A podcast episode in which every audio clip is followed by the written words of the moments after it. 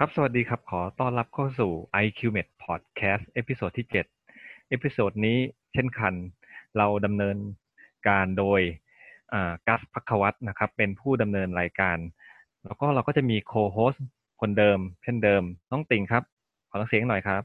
ครับ สวัสดีครับพี่กัดสบายดีไหมครับผมสบายดีครับ แต่วุ่นวุ่นนิดนึง เอาจริง ๆ แล้วเนี่ย ก็เพิ่งจะเสร็จงานหลังจากที่เราขลุกขลักกันเล็กน้อย วันนี้เนี่ยเป็นเราอัดกันวันเสาร์เนอะโดยปกติเนี่ย เราก็จะอัดกันวันพุธหรือวันพฤหัสแล้วก็ปล่อย episode ภายในอ่าวันศุกร์อะไรประมาณนี้ แต่วันนี้เราอัดวันเสาร์เนื่องจากเรามีภารกิจต้องทำกันเยอะ แต่เราก็จะพยายามปล่อยพอดแคสต์ให้ได้ทุก week ดีกว่า อืม เพราะว่าเดี๋ยวคนมาฟังเราแล้วก็ไม่รู้จะมีใครฟังหรือเปล่านะแต่เอาเป็นว่าเราปล่อยทุก week แล้วกัน อ่าอาทิตย์ที่แล้วเนี่ยจริง ๆ แล้วมีคนคอมเมนต์ว่าเฮ้ยเราต้องแนะนำตัวเองใช่ไหมเอออะไรอย่างเงี้ยใช่แล้วก็เราก็แนะนำตัวไปแล้วเนอะแต่เราคงไม่ต้องแบบว่าเจาะลึกทุก episode เดี๋ยวคนจะบอกเบื่อขี้เกียจละอะไรอย่างงี้เอางี้ อาทิตย์นี้เนี่ยเราจะคุยเรื่องอะไรครับ อาทิตย์นี้เราจะคุยเรื่องอ่า e-health ครับ เทคโนโลยี e-health ใช่ในประเทศเอสโตเนียครับพี่กัดครับผม ว้าวเอสโตเนีย ก่อนเริ่มเรื่องเลยเอสโตเนียนี่อยู่ไหนครับ โอ้จริง ๆ ประเทศเอสโตเนียเป็นประเทศที่เล็ก ๆ มากนะครับ เพราะว่ามีประชากรประมาณหนึ่งจุดสามล้านคนครับ ที่อยู่ในประเทศ แล้วก็เป็นประเทศที่อยู่ใช่ครับ แล้วก็ประเทศจะอยู่ติดกับอ่าประเทศแถบสแกนดิเนเวียครับ พวกฟินแลนด์เดนมาร์กพวกเนี้ยครับ ติดกันแล้วก็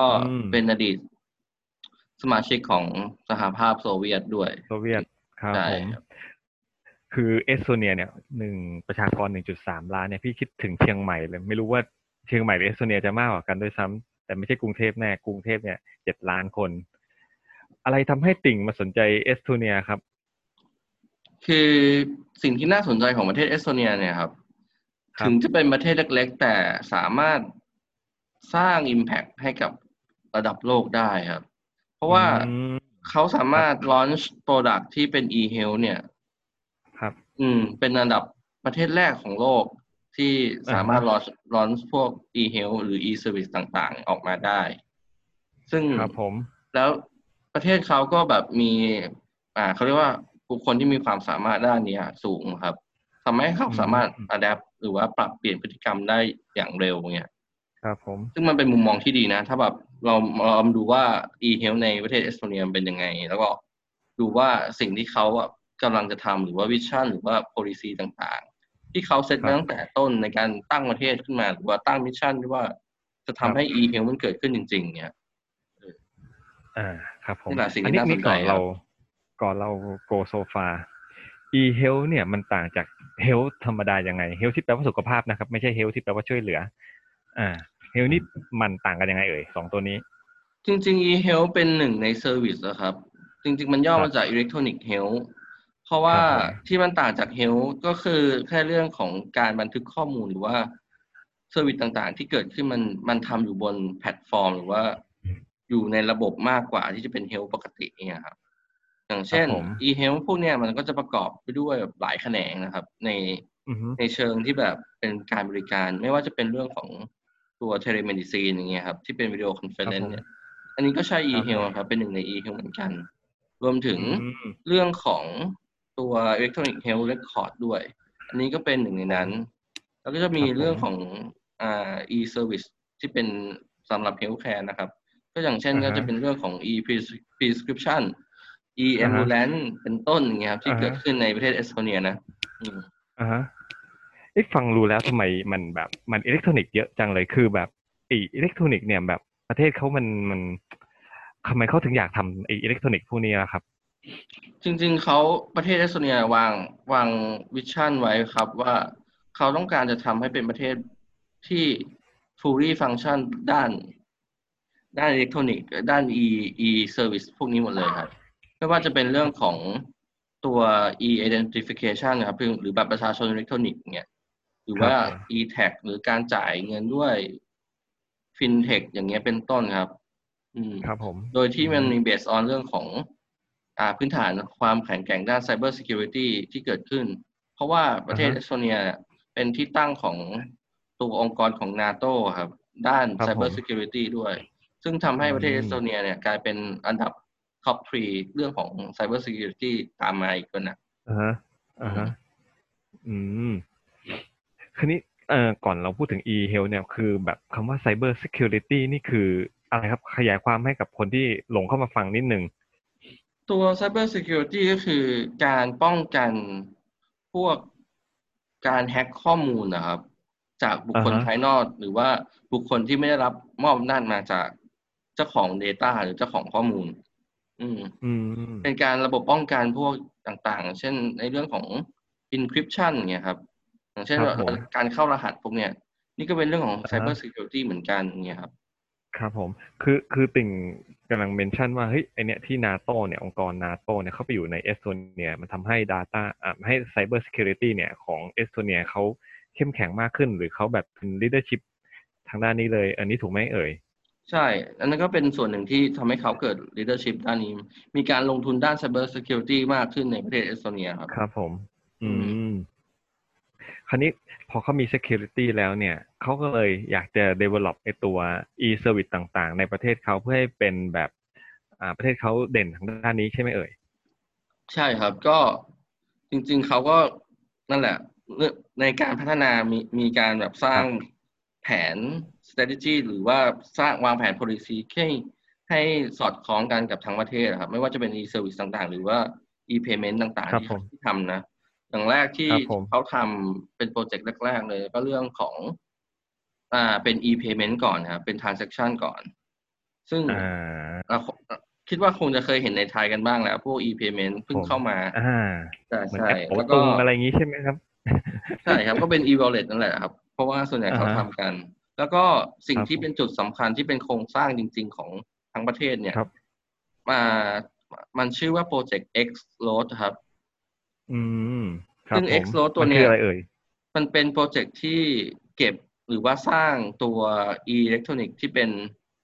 identification บัตรประชาชนอิเล็กทรอนิกส์ครับ แล้วก็ e-signature แล้วก็ e-stamp ครับ stamp นี่คืออมเอาไว้สำหรับ stamp เอกสารนะครับ เชิงแบบครับผมคือเปลี่ยนทุกอย่างจาก paper เป็นแบบระบบ paperless หมดเลย ครับอืมผมโอ้โหแค่นี้ก็น่าสนใจแล้วนะ คือปกติเวลาเราส่งรับส่งเอกสารกันเนี่ย เรายังต้องไปเซ็นใช่ไหมครับ เซ็นใช่ครับเซ็น ในระบบราชการนะเนี่ยถ้าเกิดเรามีคือ e-signature เนี่ย คือเราไม่ต้องแบบเรา work from home ได้สบายเลย เราไม่ต้องแบบคอยส่งเอกสารอะไรกันมาให้เซ็นเสียเวลามากมายวนกันอยู่นั่นอะไรอย่างเงี้ยโอ้แค่นี้ก็ก็หรูแล้วนะ อืม แต่นี่คือติ่งกันเลยบอกว่ามันเป็นแค่แบบเป็นแบ็กโบนของประเทศเองใช่ไหมเอ่ยใช่ครับ เป็นแค่ส่วนหนึ่งครับที่เป็นโครงสร้างพื้นฐานจริง ๆ ของเขาอืมเพราะว่ามันสามารถต่อยอดได้ ไปถึงแบบเรื่องของ e-health หรือว่าเป็น e-service ต่างๆ ที่อย่างเช่น อาจจะเป็น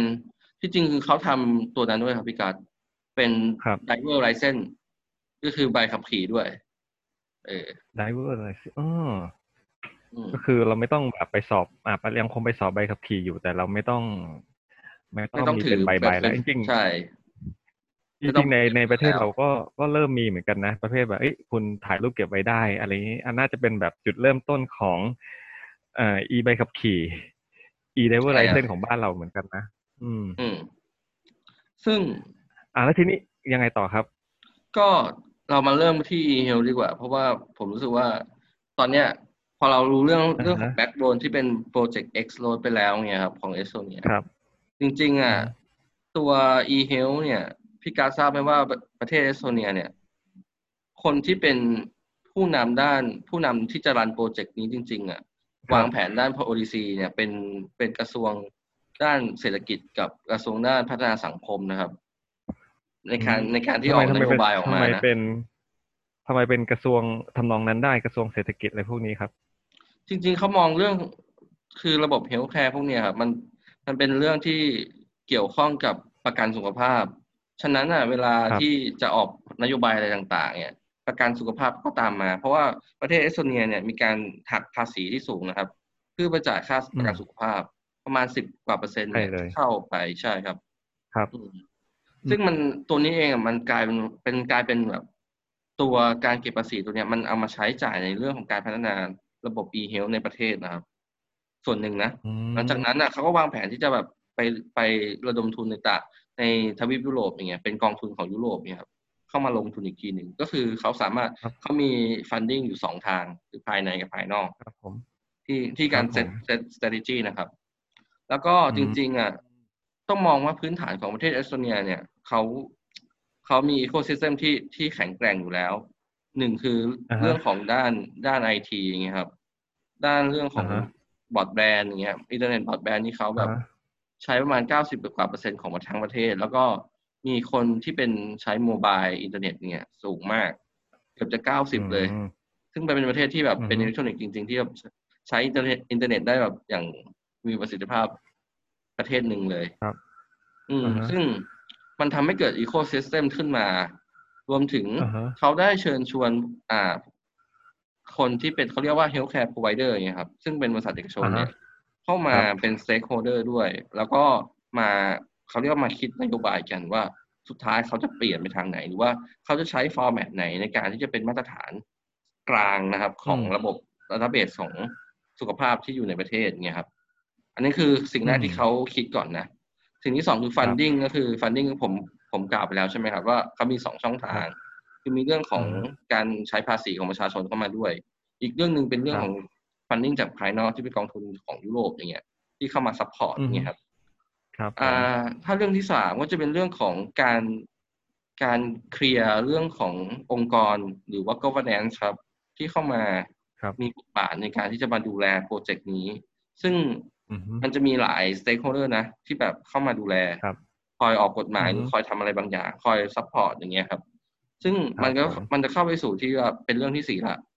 เรื่องที่สี่นี่เรื่องอือฮึสำคัญมาก เพราะว่าส่วนใหญ่อะประเทศต่างๆ มักจะไม่ค่อยมีเรื่องนี้กัน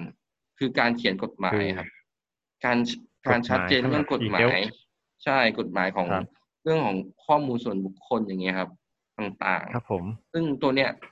มันสำคัญมากนะพี่การเพราะว่าสุดท้ายอะอ่าตัวตัว agreement หรือ access เข้าหรือบุคคลที่มีสิทธิ์ที่เข้าถึง Data เราอะ มันควรจะเป็นใครแล้วคนที่เป็นเจ้าของ Data จริงๆ มันคือใครอย่างเงี้ยครับ นี่คือเขาชัดอันเจนนี้มัมานกนะคือคือ GDPR หรือว่า PDPA อ่า PDPA อะไรอย่างงี้ของเมืองไทยหรือเปล่าครับ อ่าใช่ PDPA ก็เป็นหนึ่งในกฎหมายนั้นที่เข้ามามีบทบาทเรื่องของ Data ครับ Privacy ผมครับส่วนครับ GDPR ผมเป็นเป็นเรื่องของกฎหมายที่อยู่ในยุโรป อ่าอืมเรียกว่า protect เฉพาะคนยุโรปเลย ครับผม ใช่ครับอืมก็พอเสร็จใช่ไหมครับ อีกเรื่องหนึ่งที่ครับมันมีที่เขามีบทบาทก็คือเรื่องของ X load นี่แหละครับ X load เข้ามามีบทบาทในเรื่องของ e health ในเรื่องของตัว identify อ่าตัวบุคคลนะครับ ว่าบุคคลคนนี้มีมีสัญชาติจริง ๆ นะ หรือว่ามีที่อยู่จริง ๆ อยู่ในประเทศเอสโตเนีย อืม ครับผม อือืมมเอ้ยแบบอย่างนี้มันก็เหมือนกับว่าเอ้ยเขาเนี่ยวางโครงสร้างถนนของ backbone ประเทศเสร็จเรียบร้อยแล้วเขาก็อยากจะปลักอิน ใช่เขาแค่เอา plug in ไป ก็คือ plug in ก็คือ e health ครับ ที่เข้ามา service เป็นต่างใช่ๆเข้ามาได้ แต่ทีนี้เนี่ย ครับผม ดูดูเหมือน e-health เนี่ยเป็นเรื่องชูโรงของประเทศนี้เลยใช่ไหมครับ จริง ๆ e-health หรือมากกว่านั้น หรือเขามี serviceมากกว่านั้น ส่วนคือห e นึ่ง e health เป็นส่วนหนึ่งของการชูโรงของประเทศเอสโตเนียครับ ส่วนใหญ่ service จริงๆอะครับผมมันคือทั้งหมดเลยครับ ที่เป็นเรื่องของ e service ทั้งหมดเลย อืมอืม ครับพี่การทีนี้เนี่ยเอ่อเขาเรียกว่าเขาทำไปถึงไหนแล้วครับเขาเขาเขาเขาใช้แล้ว หรือว่าเขายังไม่สำเร็จหรืออะไรประมาณนั้นอ๋อถ้าเรื่องเนี้ยต้องบอกก่อนว่าเขาใช้ไปแล้วครับเขาลอนช์ออกไปแล้วเขาปล่อยไปในปี 2008อย่างเงี้ยครับ โดยที่สิ่งที่เขาปลักอินเพิ่มขึ้นมาก็คือเรื่องของ standard d i ในเรื่องของครับแบบผมอย่างเช่นเขาแอพพลายเรื่องก็คือประยุกต์ใช้ตัว HL7 นะครับ เป็น database ของ healthcare นี่แหละ เพื่อเอามาใช้โดยที่หลังจากนั้นน่ะเขาก็มีการเป็นเหมือนกับ P project ก่อน คือทดสอบก่อนเป็น pilot pilot stage ก็คือปล่อยในปีประมาณ 2006-2007 นี่นะครับ เป็น EHR นะครับ แบบปกติทั่วไปในการเก็บ Data ของคนไข้เข้ามา อืม โดยที่ภายในปี 2008เนี่ยครับพี่กัดเขาได้ทำการครับสร้าง Estonia National Health Informatics System ขึ้นมา ซึ่งตัวเนี้ยมันจะเป็นอืม decentralized healthcare ที่ถูกจัดการโดย government นะครับ ซึ่งครับผม มีพื้นฐานอยู่บนเรียกว่าประกันสุขภาพดีกว่าอืมตัวตัวตัวตัว informatic system ตัวเนี้ยครับ เขาจะเก็บข้อมูลตั้งแต่เกิดจนตายนะครับคือเก็บตั้งแต่เกิดเลย แล้วก็มีเรื่องของการอ่านัดผู้นัดหมอเข้ามากี่ครั้งสุขภาพของคุณเป็นยังไงบ้าง มีการมา monitor checklist อยู่ตลอด ประมาณนี้เลยครับ ครับผม อืมโอ้ฟังดูแล้วเป็นโปรเจกต์ที่แบบ แล้วแล้วในยุโรปเองอะครับ นอกจากเอสโตเนียแล้วเนี่ยประเทศข้างเคียงเนี่ยเขาแบบเขาทำไหมครับ หรือประเทศอื่นๆไหมประเทศอื่นๆอะทำครับ แต่ตัวประเทศเอสโตเนียเองอะเขาก็มีเรื่องของการ cross border ด้วยด้วยกันอยู่เหมือนกันในเรื่องของ e-health ครับ โดยเฉพาะประเทศครับฟินแลนด์ซึ่งมีการลงนามสัญญากันแล้วว่า อ่าอืม เราจะทำ e-health ร่วมกันนะในการ cross border โดยที่อ่าประเทศฟินแลนด์เมื่อมาเมื่อเมื่อมารักษาที่เอสโตเนีย หรือว่าชาวเอสโตเนียที่ไปรักษาที่ฟินแลนด์ก็จะได้ข้อมูลพวกนี้เหมือนกันเนี่ยครับชุดเดียวกันใช่อืมสามารถส่งกันได้ โดยที่จริง ๆ แล้วอะตัวตัวระบบ informatic system ตัวเนี้ยครับ ตัว health e health ตัวเนี้ย มันจะถูกแบ่งเป็นสาม layer ครับพี่การ layer แรกคือ data layer ก่อนนะอันที่สอง layer ที่สองเป็นเรื่องของ data transfer layer ตัวเนี้ยจะเป็นเรื่องของอ่าฮะครับผมการขนส่งข้อมูลและการส่งผ่านข้อมูล อย่างเช่น e ครับ referral ผมหรือว่าอย่างอื่นเงี้ยครับ อันนี้ครับผมแล้วก็อันที่อันสุดท้ายก็จะเป็นเรื่องของ application layer อย่างเงี้ยครับอืมอืมโดยที่มาเขาก็จะมาครอบอีกทีในเรื่องของการใช้บล็อกเชนนะครับ ระบบบล็อกเชนมาจับผมโดยที่เพิ่ม security ให้มันแน่นขึ้นมันปลอดภัยมากขึ้นครับ มีการตรวจสอบที่ดีขึ้นเนี่ยก็คือจะเป็นอย่างนั้นอ่า ฮะอืมโอ้ดูดูล้ำมากล้ำมาก แล้วพวกนี้นี่คือโดยปกติเนี่ยแบบ เออเป็นความรู้ส่วนตัวนะไอ้ยความอยากรู้ส่วนตัวนะว่าเขาเขาทำกันเองภายในเอสโตเนีย หรือว่าจริง ๆ ก็เป็นบริษัทจาก US หรือยุโรปไปทำไอ้พวกนี้เขาใครเป็นคนคิดอะครับอ๋ออันเนี้ยจริง ๆ มันเป็นมันเป็นการทำที่อยู่ในเอสโตเนียเลยนะครับ เพราะว่าครับผมการทราบไหมว่า ประประเทศเอสโตเนีย เป็นอันดับหนึ่งในการทำธุรกิจนะพี่ index เลยนะ ก็คือการทำธุรกิจที่ง่ายที่สุดก็คือ มันเหมือนกับเป็นการเชิญนักลงทุนให้เข้ามาทำธุรกิจในประเทศประเทศเอสโตเนียได้ง่ายขึ้นมาก เพราะอย่างเช่นประเทศไทยก็มีจะมีการประกาศใช่ไหมครับว่า ตอนนี้อันดับในการทำธุรกิจในประเทศไทยเพิ่มขึ้นนะครับ ประมาณความยากง่ายอย่างเงี้ยครับที่ผมการที่จำได้ก่อสร้างคืออยู่ใช่ไหมท้ายๆอะใช่ใช่จำได้อยู่แบบไม่ท้ายมากเราอยู่กลางๆที่แบบเราก็ อ่าก็ยังคงต้องยินดีต่อต่อไป ซึ่งประเทศเอสโตเนียก็เป็นที่เหมือัอนนดับสิงคโปต้ร์เลยนนะครับๆก็คืออย่างดึงเงี้ดูยดนักลงทุนครับ ในการทำทำธุรกิจ อืม คือแสดงว่าเมื่อกี้เนี่ยพูดถึงสแตนดาร์ดมาจับสแตนดาร์ดนิดนึงสแตนดาร์ดเนี่ย สมมุติว่าเราทำที่เมืองไทยบ้างเกิดเกิดคืออยากทำที่เมืองไทย แสดงว่าข้อมูลสแตนดาร์ดของเมืองบินไป มี e เฮลของนี้สลับกันได้ อืมครับ จริงๆมันก็มีการสลับกันได้นะพี่กัครัดบอืม ขึ้นอยู่กับ agreement ได้นะใช่ไหมของครับแต่ข้ละอปมูลระเทศมันสามารถที่จะทรานเฟอร์กันได้ อะอือืมมคือแสดงว่าพี่กำลังคิดถึงในธุรกิจเขาเรียกว่าเอ่อที่เมืองไทยที่ทำกันอยู่ ก็คือเป็น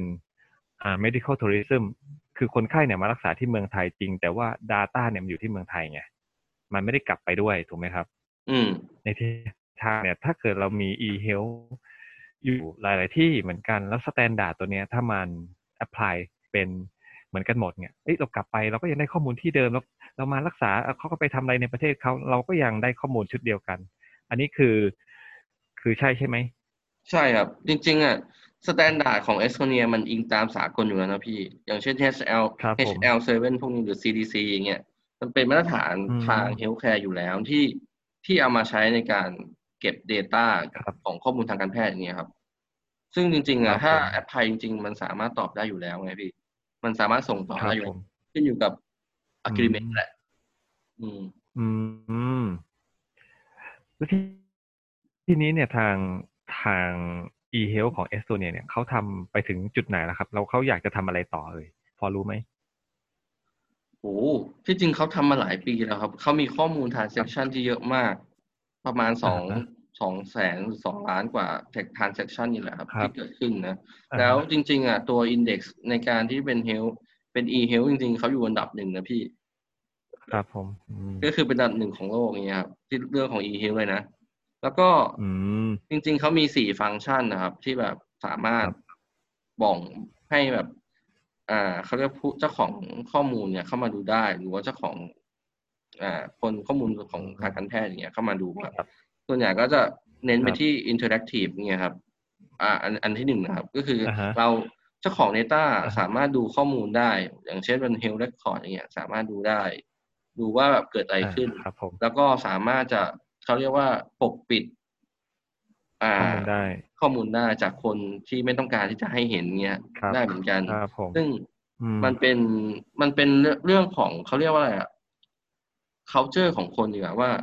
culture กับ policy ของประเทศนั้นๆ โดยที่เขามองว่าข้อมูลส่วนบุคคลอะ มันควรจะเป็นของบุคคล ไม่ควรจะเป็นของรัฐ ฉะนั้นอะรัฐไม่มีสิทธิ์ที่จะเข้ามายุ่งไม่ควรกับมาอยู่ตที่โรงพยาบาลด้วย ใช่ ใช่ไหม ใช่ใช่อืมันก็ต้องอยู่ที่โรงพยาบาลแต่ตัวตัวผู้เจ้าของ Data สามารถเข้าถึงเฉพาะข้อมูลของคนนั้นนะเฉพาะข้อมูลของตัวเองครับต้องผมพูดอย่างนี้ เอออืมอ๋อแล้วก็ตัวฟังก์ชันที่สองส่วนใหญ่จะเป็นเรื่องของ health record management นะครับ คือเราสามารถดูข้อมูลครับของอ่าบุคคลของชื่อเราได้เงี้ยเป็นต้นนะครับ รวมถึงข้อมูลต่างๆ แล้วก็จะเป็นอือฮึเรื่อง อีกอีกอันหนึงครับอีกฟังก์ชันหนึ่งจะเป็นเรื่องของการ booking การนัดหมายเราก็สามารถดูได้ว่าเรานัดหมายกับแพทย์ท่านเนี่ยไปกี่ครั้งหรือว่าครับเราเราไปดูในใน specialist ด้านไหนอย่างเงี้ยอย่างเช่น ถ้าเป็นโรคครับหัวใจอย่างเงี้ยเขาก็ดูได้เหมือนกันเป็นต้นนะครับอืมฮึแล้วก็จะมีครับเรื่องของผม support ต่างๆ ในเรื่องของ e prescription ในเรื่องของการเอกสารเกี่ยวกับการเบิกยาอย่างเงี้ยหรือประกันเนี่ยครับจ้าซึ่งครับก็ดูได้เหมือนกัน อืมอืม การการ reimburse เนี่ยครับ อืม คือทำครบวงจรเลยว่างั้นเถอะ อีกหน่อยเนี่ยโรงพยาบาลไม่ต้องมีกระดาษละไม่ต้องมีตู้เก็บเอกสารใดๆละอะไรอย่างนี้ ใช่ครับ ก็จริงๆไอ้ tele medicine เนี่ย ก็ก็เป็นเรื่องอีซี่ไปเลยสำหรับประเทศนี้อะถูกต้องฮะก็จริง ๆ จริงๆ user ที่เข้ามาใช้อย่างเช่นแบบผู้เจ้าของคนไข้อะเขาก็จะมี เป็นแพลตฟอร์มให้เขาเรียกว่า patient portal ครับ ซึ่งเขาสามารถ login ครับโดยใช้ตัว user ID ที่เป็น e identification ของเขาบัตรบัตรประชาบัตรประชาชนบัตรประชาชนของเขาใช่ที่เขามาครับได้ ก็คือผ่านตัวนั้นอือฮึแทน ครับอืมอืม โอ้น่าไปใช้บริการจังเลยแต่แบบอยากไปลองดูนะ ไม่คงไปรักษาที่นั่น อะไรอย่างนี้ จริง ๆเขาเขาคอมเมนต์มาเหมือนกันนะถ้าเกิดเราพี่มองครับครับ ว่าคือคือว่าว่าคือเขาคอมเมนต์มาว่าประเทศเอสโตเนีย เนี่ย เป็นประเทศสวรรค์ของ Health Tech Startup นะโอ้ขนาดนั้นเลยใช่ขนาดนั้นเลย คือเพราะว่าแค่นี้กฎหมายก็ทำมันเอื้อหมดไงพี่ ครับ คือแค่นี้ก็ทำอยากให้อยากพวกสตาร์ทอัพทั้งหลายแหละสาย Health Tech เนี่ยอยากไปอยู่ที่นู่นถูกไหมครับ มันเป็นมันเป็นกลยุทธ์ที่แบบ ดึงดูดทั้งพวกทาเลนต์ต่างๆ นักลงทุนต่างๆ ให้อยากกลับไปอยู่ที่นู่น อืม น่าสนใจมาก ทีนี้อยากให้ติ่งลองแบบความเห็นถามความเห็นของติ่งว่า ถ้าเรากลับมองมองประเทศไทยเนี่ย ประเทศไทยเนี่ยเราสามารถทำขนาดนี้ได้ไหม หรือส่วนส่วนหนึ่งส่วนใดของ e-health ของเมืองไทย อืมจริงๆมันต้องบอกก่อนว่า ประเทศเอสโตเนียครับ ถ้าเปรียบเทียบกับไทยอะคือรัฐบาลเขาเอาจริงครับ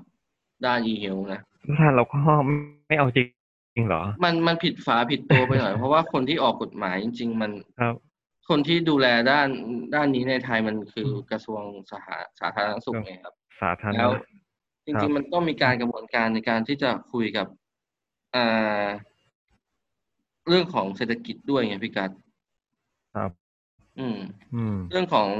กระทรวงพัฒนาสังคมด้วย ในการที่จะวางแผนนโยบายให้ ให้มันเกิดขึ้นจริง ๆ ขึ้นมา ตอนเนี้ยจริง ๆ อะอือฮึประเทศไทยก็เริ่มมีการเริ่มปล่อยกฎหมายเรื่องของ PDPA มาบ้างแล้วนะครับ แต่ตอนนี้เลื่อนไปก่อนครับผมเนื่องจากโควิดได้นะยิคนรับข่าวมาเหมือนกันใช่ใช่ไม่พร้อม แต่จริงๆภาคภาคเอกชนเขาก็อยากให้เลื่อนนะเพราะว่าเขาก็ไม่พร้อมที่จะไปทำเหมือนกัน ใช่ เพราะว่ามันเรื่องใหญ่เหมือนกันในการที่จะอืม เอาข้อมูลพวกนี้อืมมา เพราะว่าสุดท้ายข้อมูลเป็นของประชาชนนะครับของคนคนนั้นแหละครับอืม แล้ว backbone ของเมืองไทยล่ะ ในระบบสุขภาพ เอ่ยระบบเอ่ออิเล็กทรอนิกส์ต่าง ๆ เอ่ยเนี่ย พอมีข้อมูลไหมครับว่าเรา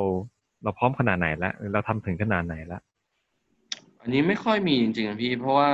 จริง ๆ มันมีข่าวออกมาว่าเขาทำบัตรประชาชนอิเล็กทรอนิกส์เหมือนกันนะแต่สุดท้ายมันก็ครับผมแค่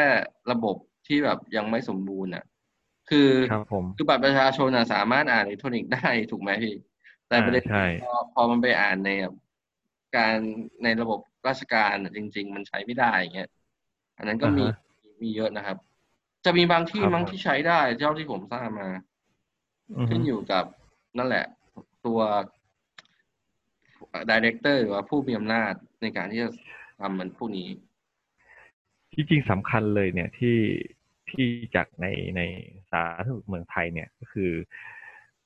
ฐานข้อมูลของคนไข้ในแต่ละโรงพยาบาลเนี่ย มันแทบจะไม่ต้องมันยังไม่เชื่อมกันด้วยซ้ำมันยังเก็บเป็นเป็นเป็นอิเล็กทรอนิกส์นะ แต่ว่ามันยังยังอยู่เฉพาะในโรงพยาบาล ยังไม่สามารถที่จะ exchange ข้อมูลระหว่างกันได้ อย่างเช่น พี่รักษาอยู่ที่โรงพยาบาลหนึ่งแถวบ้านเนี่ยแล้วพี่จะไปรักษาอยู่ที่โรงพยาบาลอีกโรงพยาบาลหนึ่งที่เชียงใหม่อย่างเงี้ย มันก็ไม่ไป อืมพี่สึกว่าเอ้ยมัน มันนี่คือเป็นปัญหาอีกส่วนหนึ่งของเมืองไทยด้วยซ้ำใช่ครับ ก็เป็นส่วนหนึ่งที่ที่ทำให้เกิดปัญหาเรื่องนี้เหมือนกัน ถ้าอยากจะทำให้มันให้มันสำเร็จจริง ๆ ก็ต้องมาคุยกันครับ ในการวางแผนนโยบายหรือว่าสร้างโครงสร้างพื้นฐานขึ้นมา ก็ต้องจับมือกับภาคเอกชนในเรื่องของการให้บริการเรื่องของอินเทอร์เน็ตคอนเน็ชันนะครับอินเทอร์เน็ตบรอดแบนด์ต่างๆ เพราะว่าเอาจริงอันนี้ๆแหตัละวอยากชวนคุยครับ เอาจริงๆคือตัวบริษัทพวกเนี้ยครับ ก็คือเหมือนกับว่า ควรจะครับแยกอ่าตัวความถี่ให้ให้กับทางเฮลท์แคร์ไปเลยทีนี้ครับ health- ความถี่นี้ใช้สำหรับ อ่า ข้อมูลการแพทย์เท่านั้นอย่างเงี้ยซึ่งก็เป็นไปพูดถึได้งเหบมืออร์นดกันแบนใช่ไหมครับแบนวิดแบนวิดใช่ไหมใช่ครับอือฮึคือจริงๆอยากจะชวนทำความเห็นนะ ว่า เอ๊ะไอ้ที่เวลามันบอกว่าเราไม่สำเร็จเนี่ย จริงๆมันคืออินฟาหรือว่าเป็นนโยบายของของสาธารณสุขเราเองที่เราไม่อยากจะจะ integrate ข้อมูลรวมกัน เพราะมันดูเหมือนว่าเอาก็ก็สร้าง infra สิ แล้วเดี๋ยวพอมี infra แล้วเดี๋ยวฉันไปใช้เอง หรือว่าจริง ๆ แล้วเป็นนโยบายของแต่ละโรงพยาบาลเองที่แบบเราไม่อยากจะลงไปใน infra นั้น โอ้ถามยากพี่อันนี้เป็นถามความเห็นนะ ถามความอันนี้เป็นถามอ่าความเห็นนะว่าเอ๊ะจริงๆแล้วมันดูมันดูไม่ยากไงมันดูแบบ ก็ก็คุยกันสิก็ก็แชร์ข้อมูลกันสิหรือว่าทางเทคนิคแล้วมันยากกันในการรวมฐานข้อมูลก็ไม่รู้ติ่งพอทราบไหมเอ่ยถ้าเรื่องของ infrastructure ด้านไอทีอะผมว่าครับบริษัทเอกชนเขาเขาเตรียมพร้อมให้อยู่แล้วล่ะ มีการวางอือฮึสายอยู่แล้ว เพราะว่าอยู่ที่ว่าครับเขาจะวางสายได้มากแค่ไหนถึงสุดแค่ไหนนะเออออฮึเพราะว่ามันมีมันมีเคสอันหนึ่งที่เป็น autonomous vehicle อะครับ ครับที่ผมที่ control จากกรุงเทพแล้วไป อ่า แล้วสามารถเคลื่อนที่ที่หาดใหญ่ได้อ่าที่หาดใหญ่จังมวัอ 5G 5G อ่าใช่ได้เห็นอยู่ครับ ซึ่งอันนั้นมันครับก็ทำได้เหมือนกัน ก็ตอนเนี้ย ครับ ถ้าโครงสร้างพื้นฐานขนาดนี้มันทำได้แล้ว มันก็ต้องมาดูว่าอ่าตัวตัว policy หรือว่าตัว standard ที่ที่มันจับเครื่องมือเอ้ยข้อมูลการแพทย์เนี่ยครับ ว่าเราจะเราจะ set format ยังไง ให้เป็นแบบไหน เพราะเพราะแต่ละโรงพยาบาลผมรู้มาว่า ก็ใช้ standard ที่ต่างกันนะ มันมีหลาย standard เหมือนกันที่ที่ใช้ทางการแพทย์ใช่ใช่ไม่ไม่ใช่แค่จะใช้แค่เป็นปัญหาเนอะ HL7 อย่างเงี้ย มันมีอีกหลายตัวเหมือนกันที่ครับผมจับเนี่ยครับต่างแล้วโรงพยาบาลอืมก็จะมีแพลตฟอร์มที่ต่างกัน อืม ก็ต้องมาคุยกันนะว่าอยากได้แบบไหน แต่จริงๆอะข้อมูลทางการแพทย์จริงๆ มันไม่ได้มีอะไรครับมากผมครับ ก็มันแค่มันอ่าฮะไม่ได้มีเรื่องของเฮลท์การแพทย์จริง ๆ ที่เข้ามาครับ อืมอืมจริง ๆ ตัวประเทศเอสโตเนียเองก็ แยกนะพี่กัดแยกระหว่างข้อมูลส่วนบุคคลกับข้อมูลทางการแพทย์นะคือมันไม่ได้อยู่ในอืมในเขาเรียกว่า partition เดียวกัน มันแยกออกมาครับผมเพื่อให้สามารถจัดการอืมได้ง่ายอืมครับ อืม ก็ดีก็ดีได้ความรู้ได้ความรู้มากขึ้นเลย คือพอพอคุยเรื่องประเทศเนี่ย เราก็ อืมเกือบเนี่ยจริงๆการแพทย์ประเทศไทยถ้า ระบบสาธารณสุขเราเนี่ย มีค่อนข้างสูงสูงกว่าประเทศอื่นเลยล่ะอ่าต้องบอกได้เลยว่าสามารถชูเป็นจุดขายของของประเทศไทยอันใหม่ได้เลยมากกว่าเออทรัพยากรทางธรรมชาติที่เราดึงดูดนักท่องเที่ยวมา แต่ทีนี้เนี่ย เวลาเราเวลาเข้ามาแล้วเนี่ย เราระบบเราไม่ดี ระบบเราไม่ทันสมัย เราระบบเรามันไม่สามารถที่จะ optimize ให้มันดีที่สุดได้เนี่ย มันน่าเสียดาย เราปล่อยให้ข้อมูลต่างๆ เนี่ย แบบ loss ไปอย่างเงี้ยครับ เออ ก็กลับมาคิดถึง เออ ประเทศเราถ้าทำได้นะ ขอครึ่งหนึ่งก็ยังดีเนี่ยที่ว่าประเทศเราเนี่ย สามารถสร้างจุดขายใหม่ให้กับ ให้กับเมืองไทยได้เลยเนาะอืมโอเคครับผมวันนี้เนี่ย เราคุยกันมาในระดับหนึ่งแล้ว ก็ยังไงติ่งมีมีอะไรเสริมอีกไหมอืม จริง ๆ มันมีเรื่องของ vision ของประเทศนะครับ ของประเทศเอสโตเนียนี่แหละ ที่อ่าครับเขาต้องการจะเป็นประเทศที่ seamless country ครับคือแบบ มีความต่อเนื่องกันในเชิงครับของผม service ต่างๆ เขาต้องการที่จะเปลี่ยนประเทศให้กลายเป็นดิจิ t a ล fully mode นะครับ อ๋อเออไทยแลนด์ 4.0 นี่เราพอไหวไหมอ่าไม่พูดแล้วกันครับ โอเค อาจจะยากนิดนึงเนาะอะไรอย่างนี้ครับผมโอเค วันนี้เราคุยมาพอสมควรแล้ว แล้วก็จริงๆ เราเห็นตรงกันเนาะเรื่องของการทำอิเล็กทรอนิกส์ต่างๆเนี่ยซึ่งเป็นผลประโยชน์ที่ดีกับประเทศ ก็หวังว่าวันหนึ่งเนี่ยเราก็คงได้เห็น part นี้ที่อยู่ในเมืองไทยนะครับผม โอเค วันนี้ขอขอบคุณติ่งมากนะครับ ผมแล้ววันหลังเรามาเจอกันอีกนะครับ ครับวิการสวัสครับดีครับสวิการวัสดีครับ